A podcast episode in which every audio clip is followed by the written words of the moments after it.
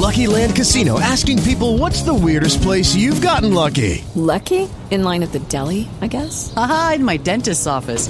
More than once, actually. Do I have to say? Yes, you do. In the car before my kids' PTA meeting. Really? Yes. Excuse me, what's the weirdest place you've gotten lucky? I never win and tell. Well, there you have it. You can get lucky anywhere playing at LuckyLandSlots.com. Play for free right now. Are you feeling lucky? No purchase necessary. Void where prohibited by law. 18 plus. Terms and conditions apply. See website for details.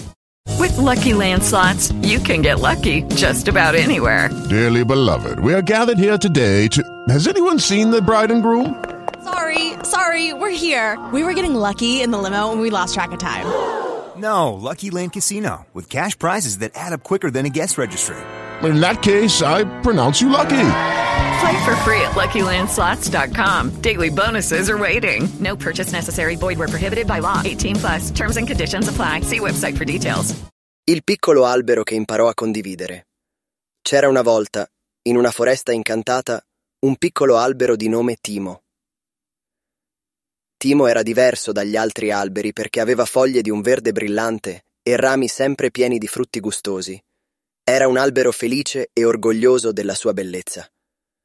Un giorno Timo notò un gruppo di animali della foresta, tra cui scoiattoli, uccellini e coniglietti, che si erano riuniti sotto la sua ombra. Erano affamati e stanchi e chiedevano a Timo se poteva condividere i suoi frutti con loro. Timo, però, era un po' egoista.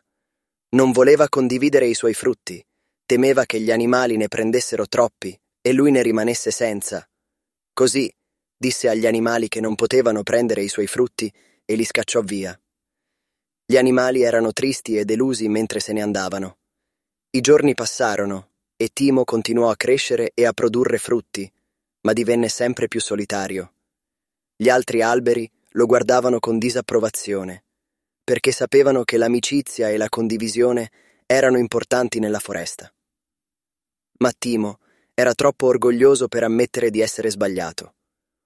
Un giorno una terribile tempesta si abbatté sulla foresta. Il vento soffiava forte e la pioggia cadeva a dirotto. Timo si sentì spaventato e solo. I suoi rami scricchiolavano e le sue foglie venivano strappate via. Era un momento spaventoso. All'improvviso vide gli animali che aveva scacciato in precedenza. Erano tornati e stavano cercando di proteggere Timo dalla tempesta. Si rifugiarono sotto le sue fronde e usarono i loro corpi per proteggerlo dai venti forti e dalla pioggia battente. Timo capì all'istante quanto fosse stato egoista e ingiusto. Cominciò a piangere fogli amare di rimorso. Gli animali, nonostante tutto, lo perdonarono e lo rassicurarono che l'amore e la condivisione erano più importanti dei frutti. La tempesta alla fine passò e gli animali si allontanarono, ma questa volta Timo chiese loro scusa e promise di condividere i suoi frutti con loro in futuro. Da quel giorno in poi, Timo divenne l'albero più felice della foresta. Condivise generosamente i suoi frutti con gli amici animali e con tutti gli altri alberi. Scoprì che la vera felicità derivava dalla condivisione e dall'amicizia. E così la storia di Timo l'albero ci insegna che la condivisione e l'amicizia sono tesori preziosi più importanti di qualsiasi ricchezza materiale. E quando impariamo a condividere, possiamo trovare la vera felici.